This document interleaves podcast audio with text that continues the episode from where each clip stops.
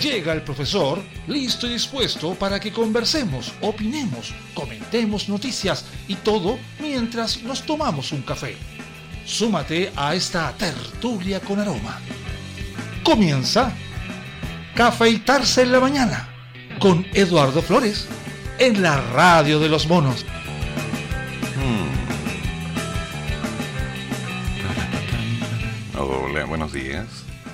Pongámonos al tiro al constante de esta información porque, bueno, técnicamente el 9-11 está cambiando a todo el mundo. Juicio político. Senado decidirá el próximo martes o miércoles si destituyen a Sebastián Piñera. Tal cual. Tal cual. Luego de ser aprobada por la Cámara de Diputados y Diputados en una maratónica jornada, el Senado acordó el próximo martes revisar la acusación constitucional contra el presidente Sebastián Piñera por su vínculo con la compraventa del proyecto minero Domingue. Esto debido a que la mesa del Senado debería ser notificada mañana por parte de esta aprobación del procedimiento y tiene un plazo que va entre 4 y 6 días para fijar la discusión y posterior votación en la sala. Ante esto, los comités de la Cámara Alta acordaron que el martes se realizan dos sesiones especiales. La primera de 9 a 13.30, que será la relación por parte del secretario del Senado en un plazo de 30 minutos, y la exposición de los diputados de la comisión revisora y de la defensa del presidente Piñera, ambos por una hora máximo. Tras eso hay un espacio para una réplica y una dúplica. ¿Dúplica? Ok. De 45 minutos a cada una de las partes. En tanto, desde las 3 de la tarde y hasta su total despacho, los senadores van a tener un plazo de 15 minutos para fundamentar su postura y poder votar el mismo martes o el miércoles esta acusación contra el mandatario. El Senado resolverá como jurado y se limitará a declarar si el acusado es o no culpable de aquello al cual se le está acusando, ¿no? En una votación que necesitará la aprobación de por lo menos dos tercios de la Cámara, esto es 29 votos favorables de los 43 escaños que hay, y de los que la oposición está controlando 24. En caso de ser declarado culpable, Piñera quedará destituido de su cargo y no podrá desempeñar ninguna función pública, sea o no de elección popular, en los próximos cinco años. La acusación constitucional fue presentada el 13 de octubre pasado por la oposición, acusando al gobernante de haber faltado al principio de probidad y comprometer gravemente el honor de la nación. A ver, esto se va a poner denso. Mm, no sé cómo interpretarlo, sinceramente. Bueno, está claro que el martes o el miércoles vamos a tener noticias sobre este punto, pero hay frases al final del texto que acabo de leer que me están causando un cierto dolor de cabeza. Esto de comprometer gravemente el honor de la nación. Bueno, debe ser muy objetivo lo que se está mencionando. Pero también se ha visto tantas cosas que no deberían haberse visto durante todos estos años, que casualmente han comprometido gravemente algo más que el honor y que han sido de la vista gorda de tantos porque, oh, no, sí, no, está bien, no, no, no, es lo que había que hacer, no, está correcto, no, no opine, no opine, no, está bien, no se meta, usted no sabe.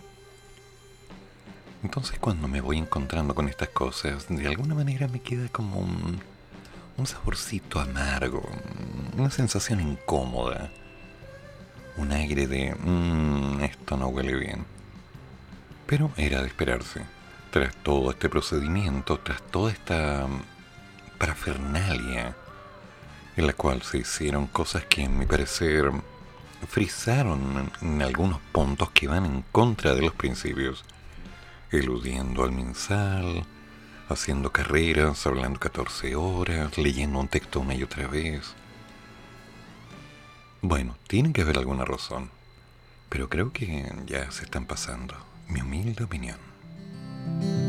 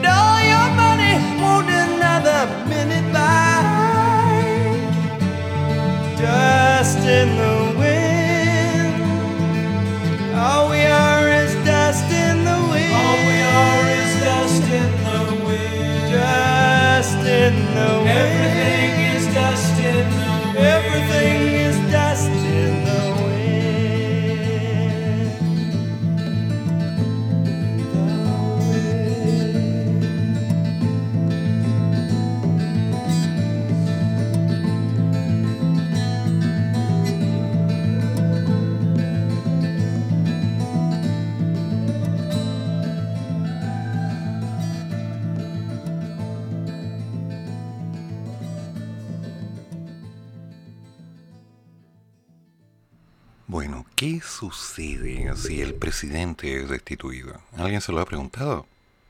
Veamos. Primero, tuvimos una mm, jornada maratónica marcada por un discurso de casi 15 horas del diputado Naranjo. Ok, la Cámara aprobó la admisibilidad de la acusación constitucional contra el presidente y ya, eso terminó.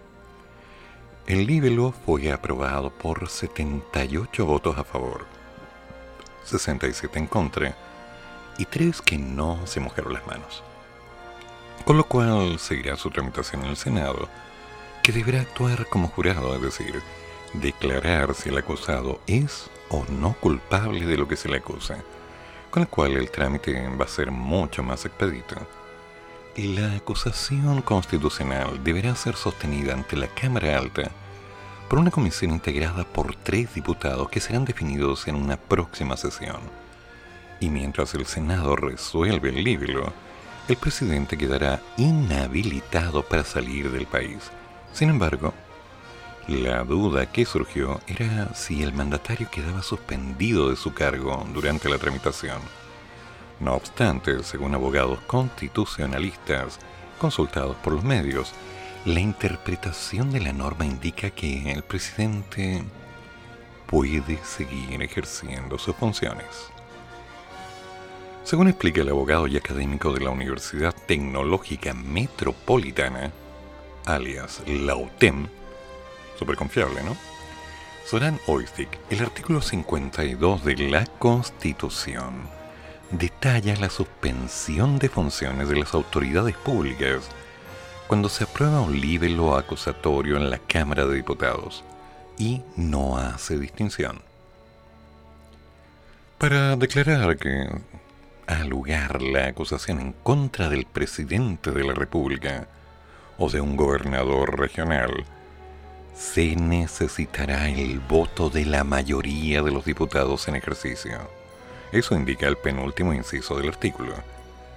En los demás casos se requerirá el de la mayoría de los diputados presentes y el acusado quedará suspendido de sus funciones desde el momento en que la Cámara declare que ha lugar la acusación.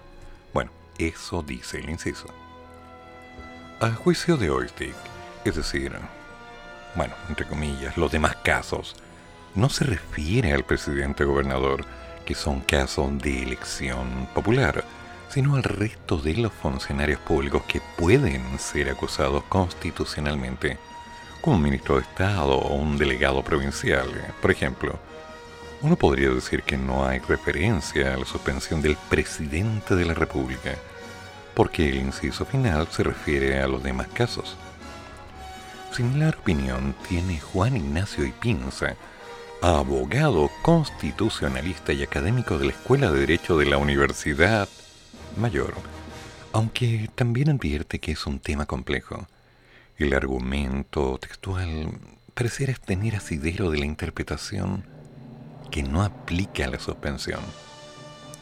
Agrega además que, de caso contrario, sería una tremenda crisis en medio de una elección y en un contexto polarizado pero eso es más bien un tema politológico más que jurídico.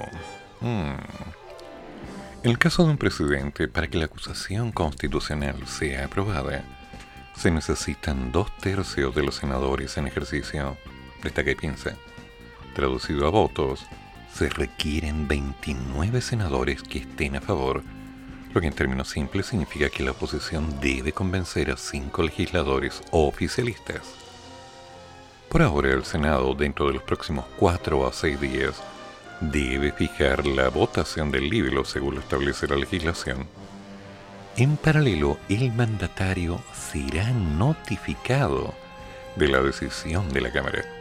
Y pienso detalle además que Piñera no está obligado a concurrir al Senado, sino que puede perfectamente enviar a su abogado Jorge Galvez para presentar su defensa, tal como ocurrió en la Cámara de Diputados. Así, la sesión donde se definirá el futuro político del presidente Piñera podría llevarse a cabo el lunes 15, a días de las elecciones presidenciales parlamentarias y de consejeros regionales. De ser aprobada la acusación constitucional, Piñera será destituido de su cargo y no podrá ejercer ningún tipo de función pública por cinco años independientemente si son cargos de elección popular o no.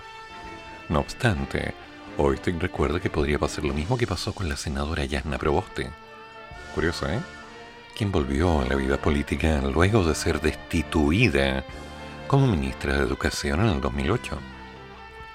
En el caso del presidente Piñera de ser destituido, le subrogará el ministro del Interior con el título de vicepresidente de la República, mientras el Congreso define un sucesor.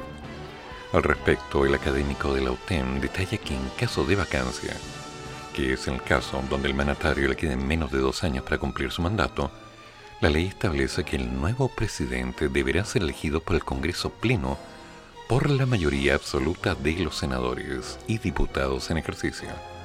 Esta elección se deberá desarrollar 10 días después de la vacancia y el elegido puede ser cualquier ciudadano. ¿Sí? Y no necesariamente alguna autoridad de gobierno o del Congreso.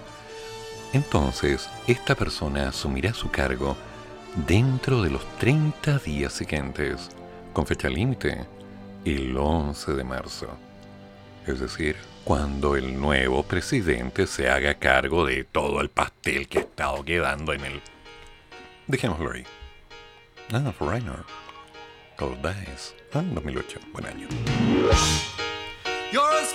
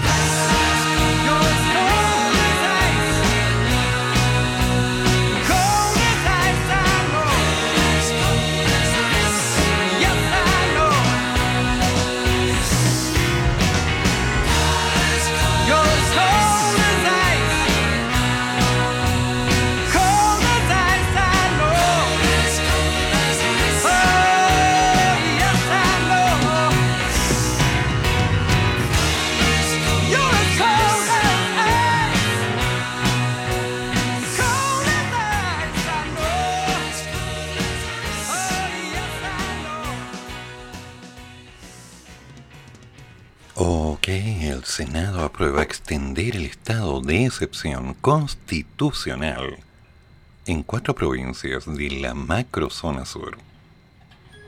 Sería todo. Cerremos por fuera.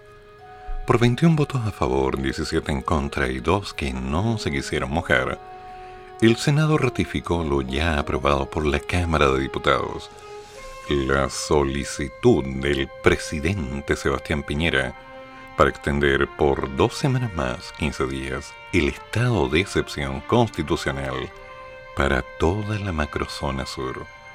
De esta forma, el estado de excepción constitucional seguirá rigiendo para las provincias de Biobío y Arauco, en la región del Biobío y Cautín, junto a Mayeco, en la región de la Araucanía, debido a diferentes hechos de violencia, según se ha informado en los medios, ¿no? En el oficio enviado al Congreso se explica que la motivación del decreto estuvo dada en que el preocupante aumento y concentración de actos de violencia vinculado al narcotráfico, al terrorismo y al crimen organizado que se ha cometido por diversos grupos ha llevado al ministro de Defensa, Baldo Procurica, a hacer algunas referencias aludiendo a que no han sido las autoridades las que han militarizado la zona. La moción logró el respaldo de todos los senadores del oficialismo presentes, además de dos de oposición, Jorge Pizarro y, sí, Carolina Goic. El demócrata cristiano Francisco Huenchumilla, de la región de la Araucanía, indicó que la militarización no es la vía para terminar el conflicto en la zona. La presidenta del Senado, Jimena Rincón, anunció la presentación de una indicación en la Ley de Presupuesto 2022 para crear una comisión de reencuentro. Este decreto debería renovarse el próximo jueves. Mm, parece que hay buenas intenciones, pero como ya sabemos, el camino al infierno está pletórico de ellas. Así que lo concreto es, antes del martes están pasando cosas. Y ahora, sin nada más que decir, por dos semanas, irrevocablemente, se mantiene el estado de excepción constitucional. Ay, ay, ay. Aguante. Sí, necesito un café.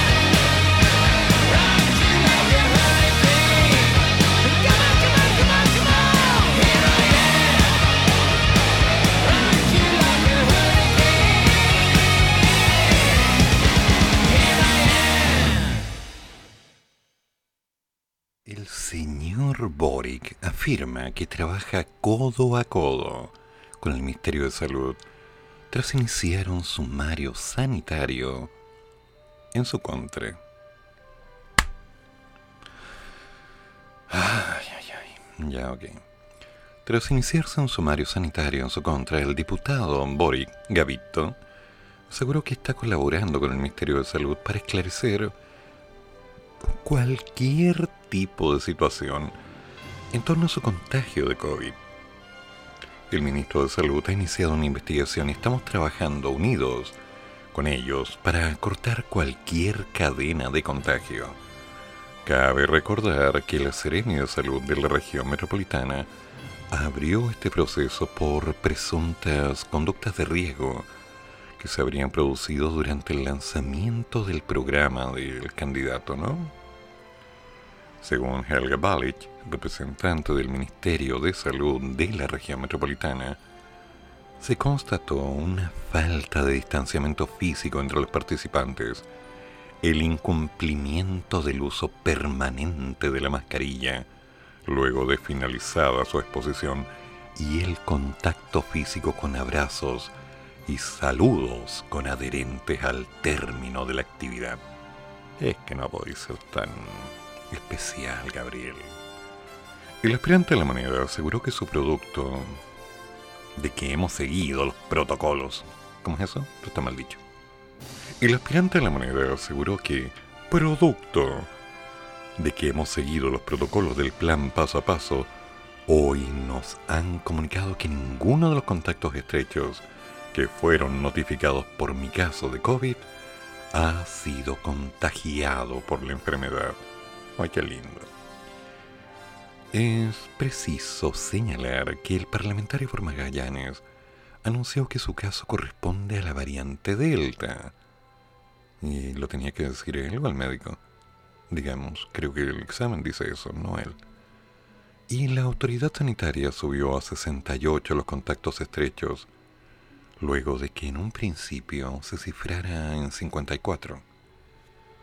Una gran controversia que se dio en medio de la interferencia. Aseguraba que tuvo acceso directo a la ficha médica del señor Boric. ¿En serio? Entonces hay ficha médica, en donde se sostendría que tuvo síntomas desde el domingo y que continuó por dos días con actividades de campaña. ¡Hoy qué responsable! Después de publicar esta información, el mismo médico que trató a la carta presidencial, Gonzalo Díaz, afirmó que el domingo solo presentó cansancio, pero los primeros síntomas, cefalía y fiebre, se registraron a partir del martes 2 de noviembre. Asimismo, el ministro de Salud instruyó una investigación para aclarar la veracidad de esta supuesta filtración de datos. Pero ¿cómo es posible que estas cosas estén pasando, no? ¿Cómo se pueden haber filtrado los datos desde el registro del sistema de vigilancia epidemiológica, Epivigilia, es una de las cosas más cerradas que hay. A través de un comunicado, la cartera señaló que determinará el inicio de las acciones legales correspondientes cuando los hechos sean esclarecidos. O sea que nos podemos sentar a esperar. De nuevo. ¿Qué día es hoy? ¿Miércoles? No, sí. Qué raro, ¿no? hay una ficha clínica que no había, ahora la ficha dice tal cosa que no decía tal otra. La información la conocen, la colocan por pública, que esto no se podía hacer porque es ilegal y que hacer una investigación. ¿Por qué no se van un ratito y se quedan allá?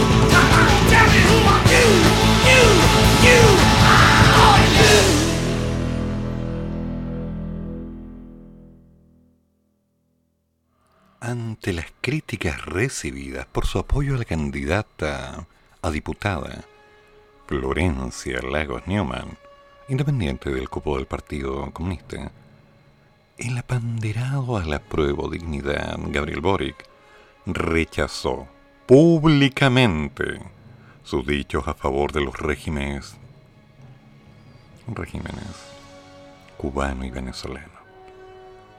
Ojalá nos transformáramos en Cuba o Venezuela, porque estaríamos harto mejor de lo que estamos ahora, expresó la hija del histórico dirigente comunista Juan Andrés Lagos, a lo que ayer, en mucho gusto del Mega, el señor Boric respondió, está profundamente equivocada en eso.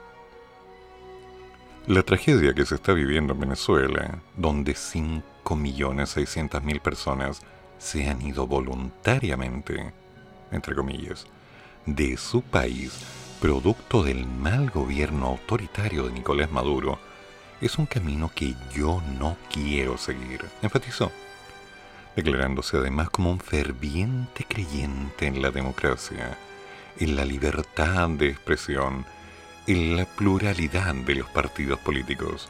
Por lo mismo también rechazó la reelección de Daniel Ortega en Nicaragua. Mira todo, ¿eh? políticamente correcto.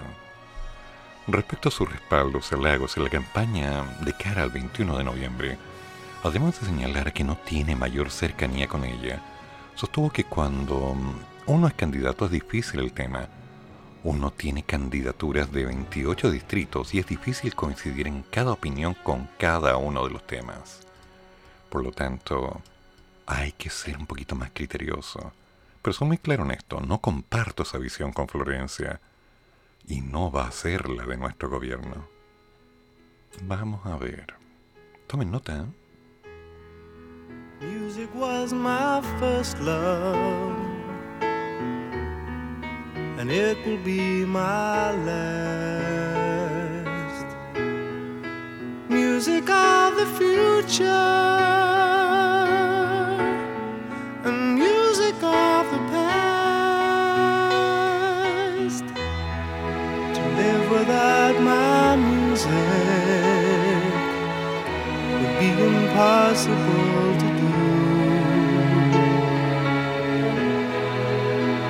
this world of troubles. My music pulls me through.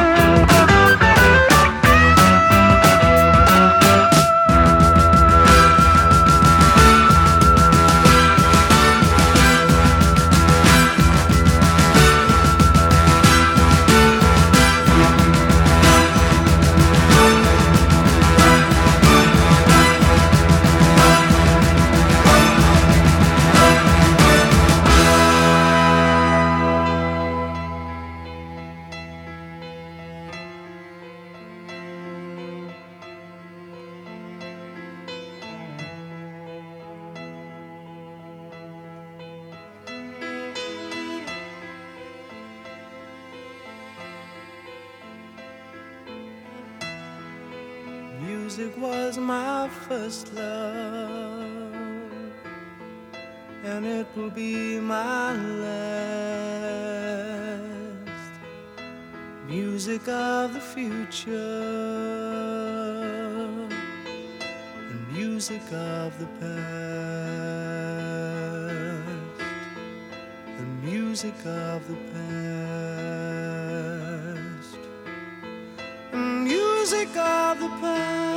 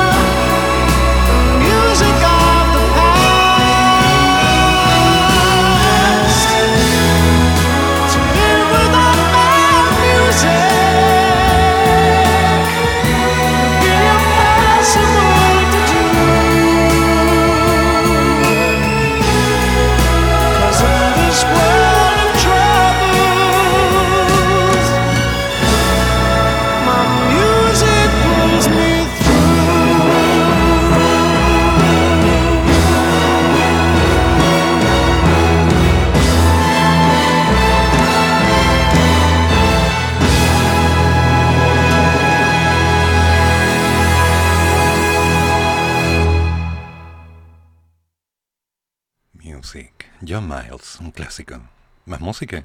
Sí, por supuesto. Pero bueno, volvamos a la realidad. Timonel de la DC, el rechazo al cuarto retiro afecta a millones que quedan con la indefensión y sin recursos. Carmen Frey lamentó profundamente el revés que sufrió en la Cámara Alta del proyecto, por el que su candidata presidencial, Yana Proboste, se ha jugado todo públicamente. El resultado estuvo marcado por el voto en contra de la ex aspirante a la moneda, Carolina Goic, única senadora de oposición que no se cuadró con la iniciativa. La presidenta de la democracia cristiana, la señora Carmen Frey, lamentó que el Senado haya generado este rechazo durante el día martes al proyecto que busca autorizar a las personas a hacer su cuarto retiro anticipado de los fondos de pensión al no lograrse el quórum necesario por falta de un voto para que la medida saliera adelante. La aprobación de la iniciativa resistida por el gobierno y que ahora avanza a comisión mixta para su último trámite legislativo necesitaba 25 votos a favor. Sin embargo, solo se lograron 24 apoyos, 15 en contra y una abstención. Con esa decisión se afecta a millones de chilenos y chilenas que quedan indefensos, sin recursos, para enfrentar una larga y extenuante crisis que ha sido originada por la desidia de un gobierno y una derecha indiferente al dolor. La propuesta contó con el respaldo de los senadores Manuel José Osandón y Marcelo Sabat, ambos de Renovación Nacional, pese a los constantes llamados del Ejecutivo para rechazarlo. La senadora Carolina Goy, en tanto, fue la única representante de la oposición que votó en contra. En primer lugar, la inmensa mayoría de la oposición aprobó el proyecto, como también la inmensa mayoría de la ODC, y eso nos llena de una esperanza para que con urgencia y celeridad en la comisión mixta se llegue al acuerdo necesario para aprobarlo. No podemos dejar de decir que todo esto ocurre frente a un país que aún está en crisis, que vive bajo una pandemia que otra vez se está expandiendo y que pronto verá el fin del ingreso familiar de emergencia en diciembre con toda seguridad constituye una necesidad. Por otra parte, aseguró que la candidata presidencial del sector, Yana Proboste, fue capaz de convocar a una parte sustantiva de los senadores de oposición y demostró que su liderazgo es convocante. Usted lo llama, usted lo atiende, ¿ok? Dije, está avisado.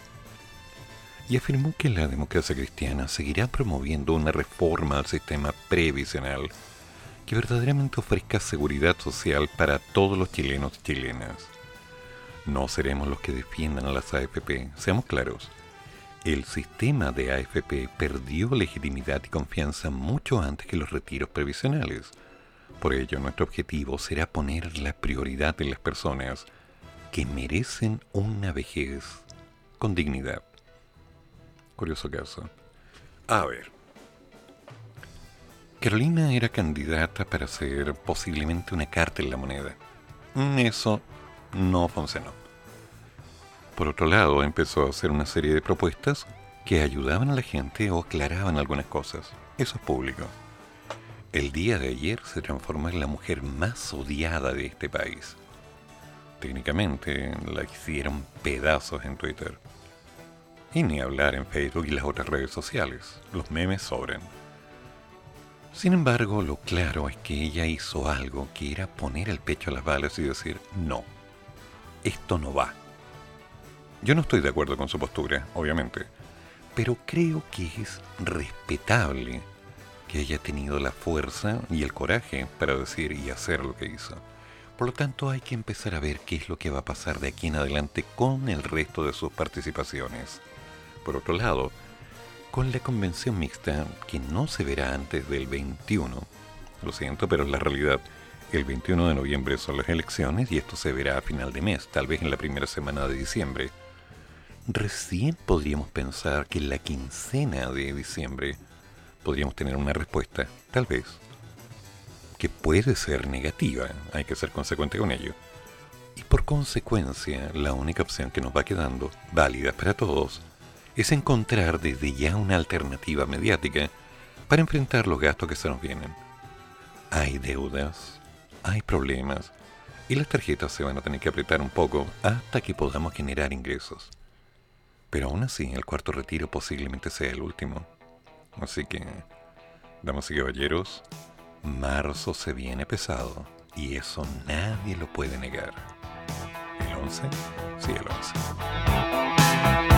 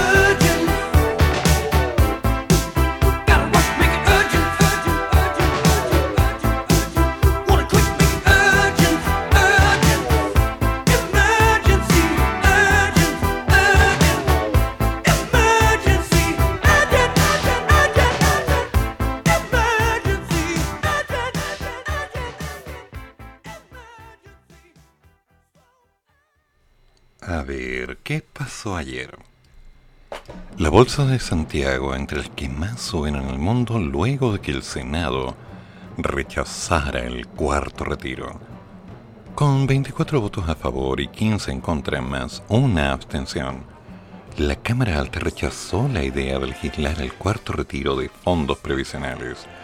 El proyecto pasará a una comisión mixta donde junto a diputados discutirán las diferencias entre ambas cámaras Tras esa resolución, la Bolsa de Santiago comenzó a moverse en terreno firme con un destacado rendimiento a nivel global.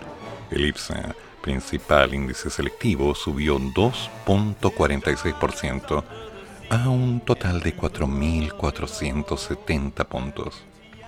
Entre los papeles con mejor rendimiento estaban los de CMPC 9.09%, Falabella con un 8.95%, Provida con 7.16% y Copec con un 5.29%.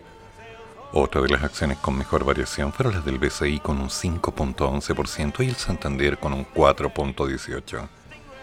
En la contraparte figuraban ITES con una baja del 2.93% y Colbún con una baja del 3.55%. Los análisis en torno a un cuarto retiro y un posible nuevo adelanto de las rentas vitalicias tenían vilo al mercado. Incluso gremios de aseguradoras de tres países reiteraron alertas. Hace unas semanas el Consejo Estadounidense de Aseguradores de Vida, ACLI, advirtió que de recurrir nuevamente a dineros de ahorros provisionales, bueno, se vería una situación algo injustificada e incluso imprudente. Y en las últimas horas los gremios de aseguradoras de Canadá e Italia solicitaron en conjunto al Senado escuchar las recomendaciones del Banco Central y la Comisión para el Mercado Financiero. Interesante, por decirlo menos, porque los gremios de aseguradoras de tres países reiteraron alertas si se aprueba el retiro de más del 10% en el caso del país. Hace unas semanas el Consejo Estadounidense de Aseguradores de Vida envió un mensaje al Congreso en el marco del avance de la discusión sobre el cuarto retiro. Alertó que otro anticipo de rentas vitalicias y aprobar más retiros no sería lo más adecuado. Ahora, a un nuevo mensaje de la ACLIN se sumaron gremios de aseguradoras de Canadá e Italia. En conjunto llamaron al Senado a escuchar las recomendaciones del Banco Central y la Comisión para el Mercado Financiero. De acuerdo al diario financiero, instaron a los legisladores a que presten atención a las profundas advertencias de ambos organismos y a las angustiosas señales del mercado financiero, con el objetivo de que no peligre la estabilidad de la materia. Ya. El citado medio indicó que los gremios también señalaron que más retiros de ahorros previsionales encarecerán los créditos y que el foco de la discusión debería ser una reforma al sistema de pensiones. Por todo, llamaron al Congreso a culminar con este círculo vicioso de retiros de pensiones y de anticipos de rentas vitalicias. A ver, paremos un poco. Mm. ¿Qué pasa? Lo que pasa es que un porcentaje alto, más del 70% del Producto Interno Bruto, está relacionado con los montos que están en las AFP. ¿Sí? Aproximadamente un 76%. Entonces, cuando empezamos a visualizar estos pequeños problemas de inestabilidad de fondos, en el cual de pronto las capacidades reales de inversión están sujetas a que no haya efectivo, claro que tienen que saltar. Y la pregunta es, ¿cómo se las van a arreglar para enfrentar ese problema? No es tan simple. Definitivamente no es tan simple. Y las cosas se van complicando, ¿no? Vamos a ver.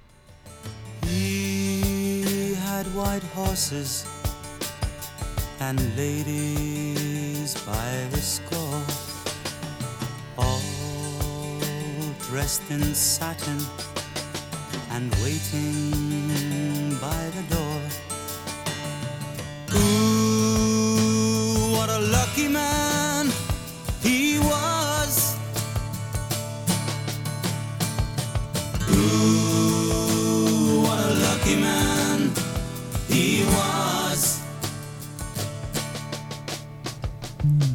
like lace and feathers.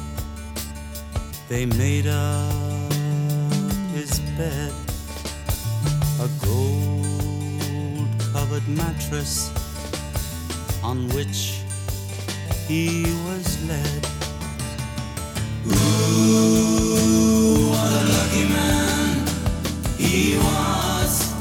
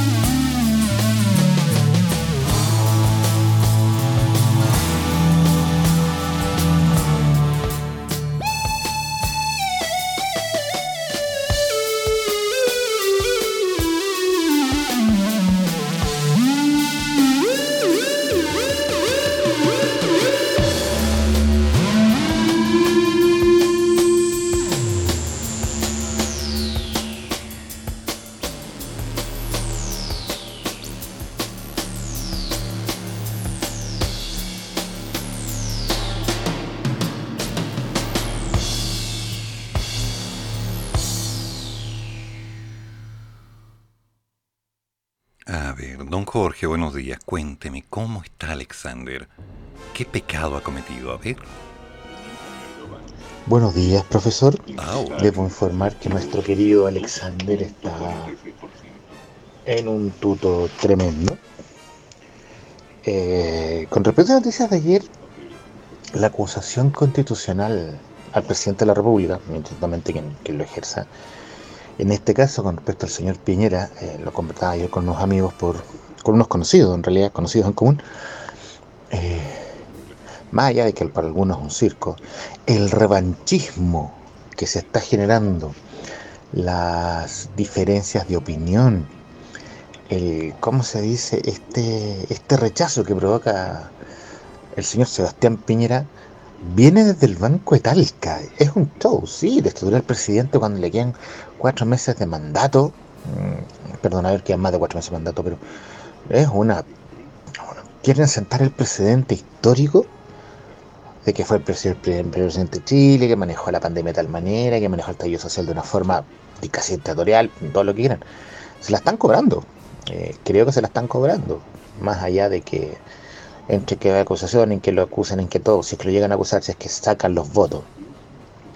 el vicepresidente de la República va a gobernar cuánto? Diciembre, enero, febrero, marzo. Así que da lo mismo. En cuanto al cuarto retiro, ah, yo lo estaba esperando para ir al dentista. Tengo un par de dientes que me están empezando a complicar. Pero la Selena White sí, fue súper, fue súper mala. No sé si mala leche, pero fue una canalla consecuente y eso hay que reconocérselo. Aparte tengo entendido que la Zaragoza venía de, la, de las AFP, por lo que estuve leyendo en algunos lugares, los hermanos están apetitados en el gobierno, por lo tanto, eso de que el beneficio de las pensiones, el sistema no era malo en un principio, pero desde que hubo la ventana negativa, los multifondos y desde que el, gobierno de, Algo, de Lago, si no fue que el de Lago fue el que hizo la ley para traspasar el FP, desde que hicieron el negociado entre los presidentes de izquierda y de derecha, este tema no ha parado. Cuando se creó en el sistema 80, 81 el sistema de la FP, era bueno. Uno que trabaja con recursos humanos y ha podido leer el texto original, el original, el decreto 3500 de la FP, era bueno. Pero como todo negociado, todos los tipos hicieron plata más lo que he visto en noticias que FP Provida le prestó pata a su ex controlador. No, sí. Son muchos millones, profesor. Son miles de millones de dólares los que se mueven. Es una cantidad, por lo menos para mí, exorbitante. Son exorbitantes, astronómicamente exorbitantes. Pero para los grandes negocios son platas frescas que se mueven. Y que no las tienen que soltar todas al tiro. Más allá de la estupidez de tomar como esperanza de vida 110 años. Yo lo dejaría en 90 pero bueno, es lo que hay. Tenga buen día, nos vamos a preparar un café y a seguir trabajando. Así que un rico café, buenos días y el mono pequeño sigue durmiendo. Tema complicado, ¿eh? Considerando que en realidad este problema de las AFP parte en los 80. Y sí, tiene razón. Aquí están cobrando muchas cosas. Ah, un clásico.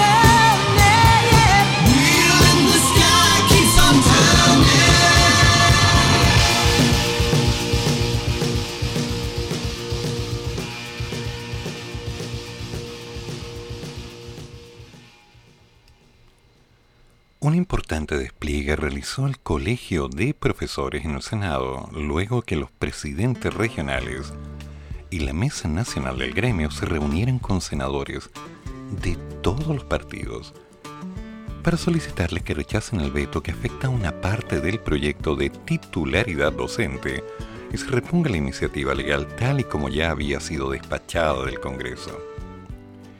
El presidente del gremio docente, Carlos Díaz, sostuvo que le explicaron a los senadores las razones por las que deberían desechar el veto supresivo del gobierno, asegurando que estarían confinados y confirmados además los votos de la oposición para aquello.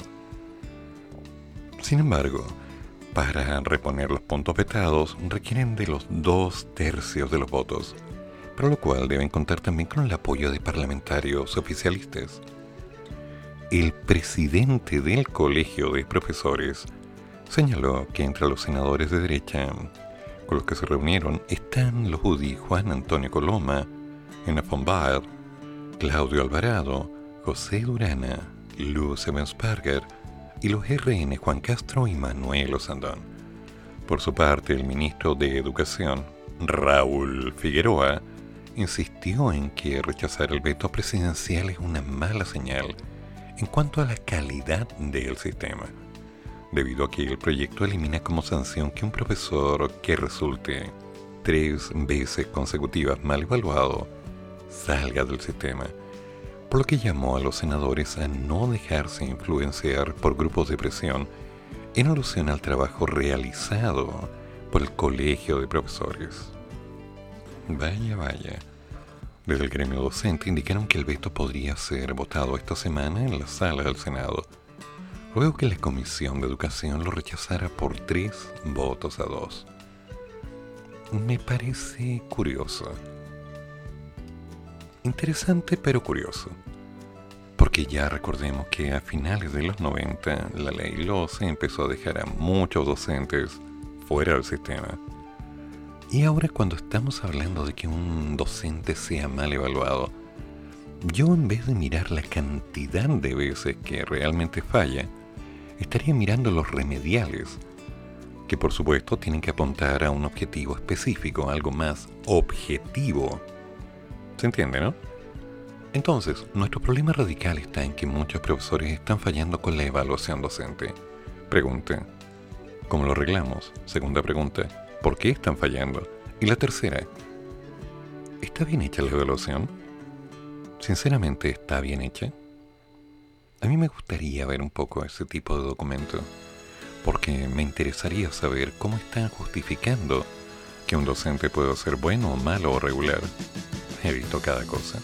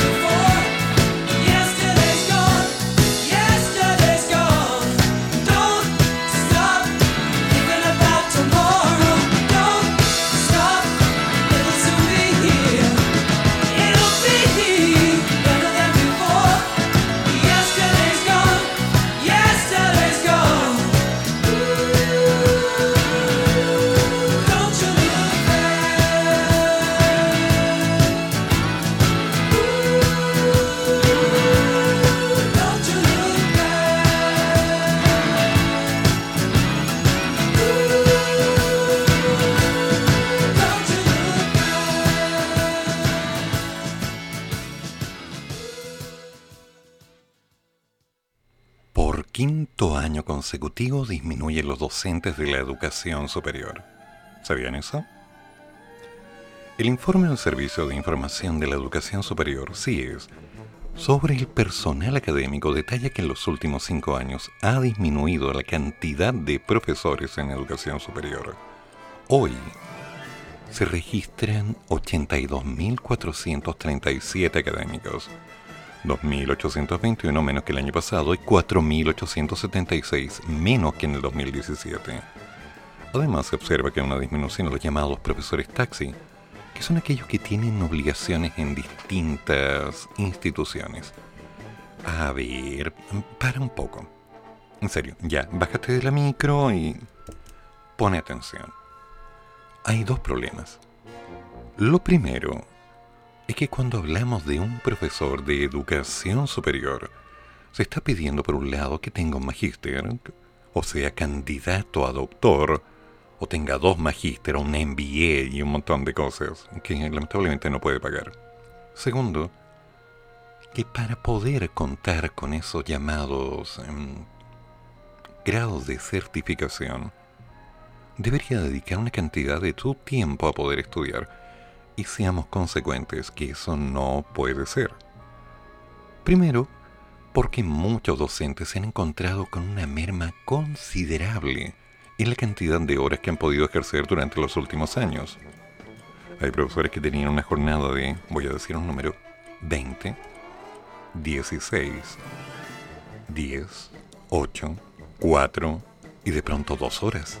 Y nada más con un pago valor de hora de 5.125 pesos. Y eso sería todo. Entonces, cuando hablamos de que un profesor tiene que moverse de una institución a otra, puedo asegurar que no lo hace porque le guste. Simplemente es algo que está pasando en función de la necesidad de comer. Entonces, muchos profesores dijeron, basta. Me gusta hacer clases, me gusta enseñar, me gusta trabajar, me gusta dedicarme a esto pero el sistema no me responde, no me cuidan. Por otro lado, si somos un poquito más agresivos, les voy a comentar que, lamentablemente, en las instituciones de educación superior en general, no se habla de contrato indefinido, solamente contratos a plazo fijo.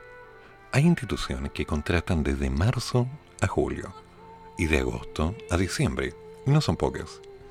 Por lo tanto, un profesor a mitad de año se entera con que su jornada ha cambiado, la cantidad de horas asignadas cambió.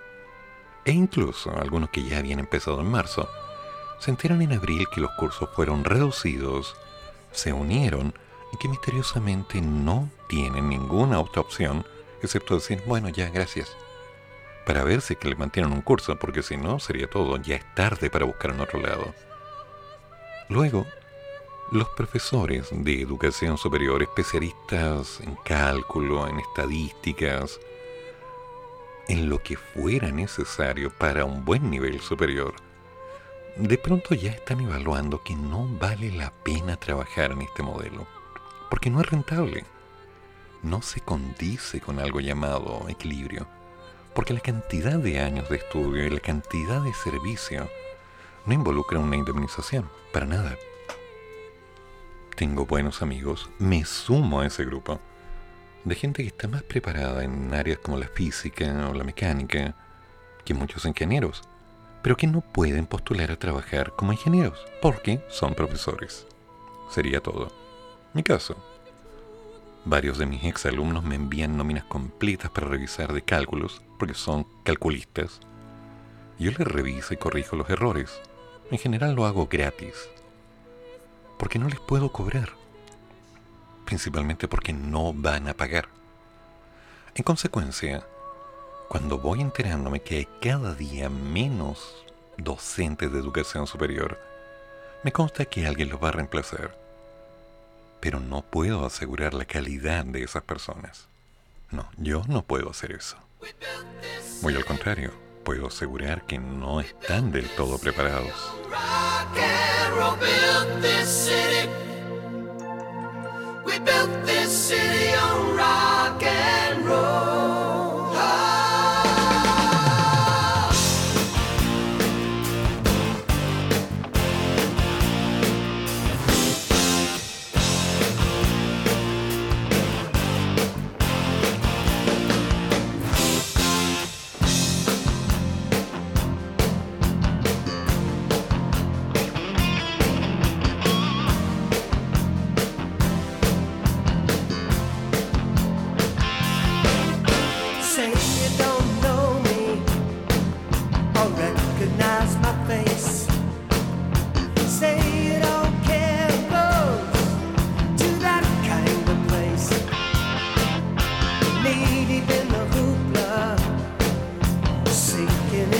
fight.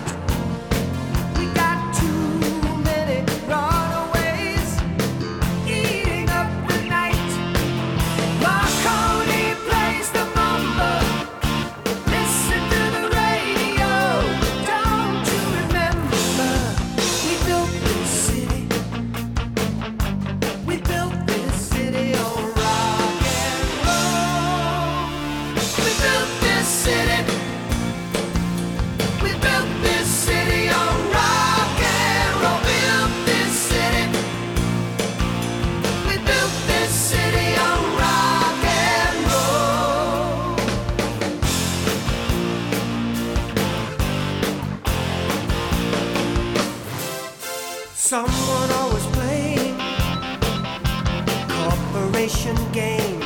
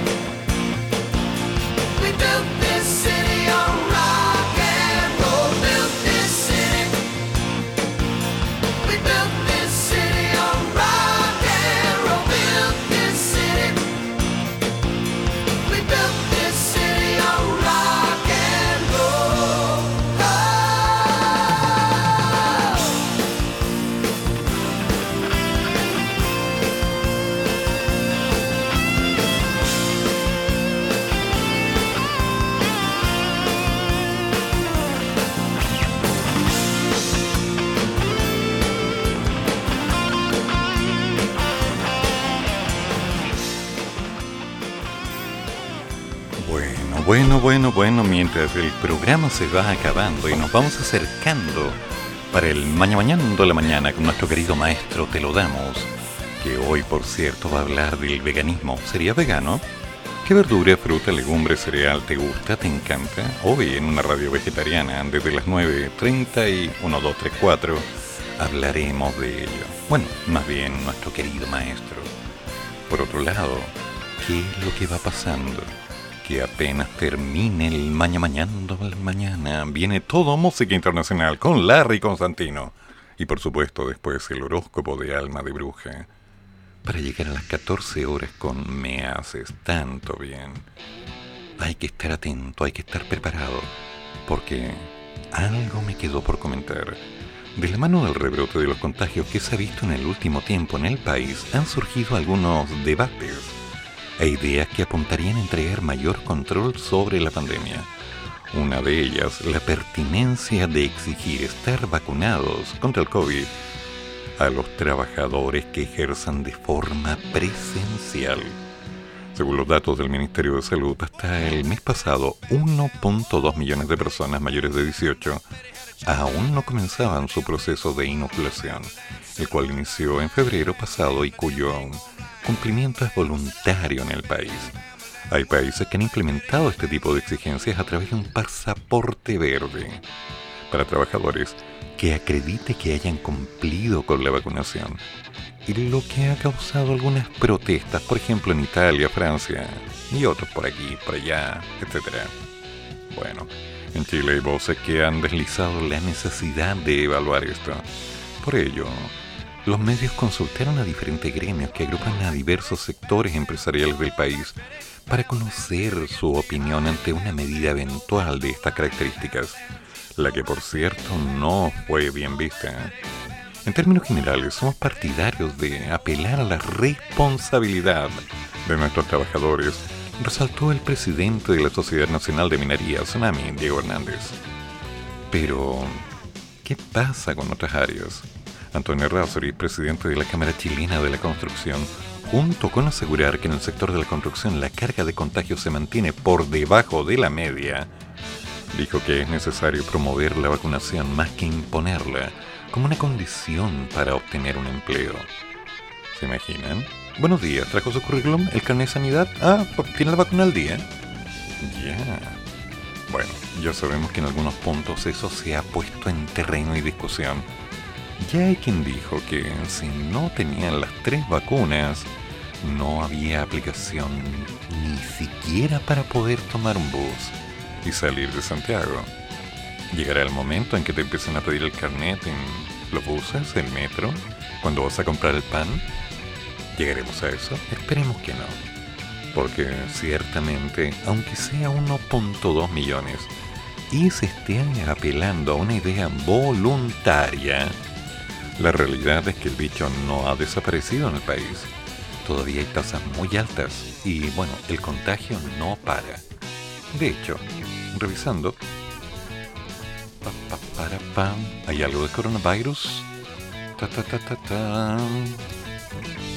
Parece que no. No alcanzo a visualizar demasiadas cosas en este momento, pero sí hay un caso concreto. El problema está en que el bicho va a seguir con nosotros y no se va a ir. Lo vamos a controlar, lo vamos a empezar a regular, lo vamos a empezar a manejar. Ya sea con las vacunas, las pastillas, el cuidado, la mascarilla, el alcohol la distancia. Mantente allá, no te acerques a mí. lejos. El tiempo dirá. Pero por ahora, lo que importa es lo que viene. Y como ya dije, nuestro querido amigo Te lo damos viene hoy día a hablarnos de el veganismo, que es distinto. Es distinto de ser vegetariano. Así que, ojo al charqui. Y la verdad es que yo prefiero la carne jugosa y de preferencia que me abrace, pero bueno, son términos personales, ¿no? Nos juntamos mañana, que tengan buen día. Termina el programa, pero sigue el café y el profesor ya volverá para otra vez cafeitarse en la mañana, aquí, en la radio de los monos.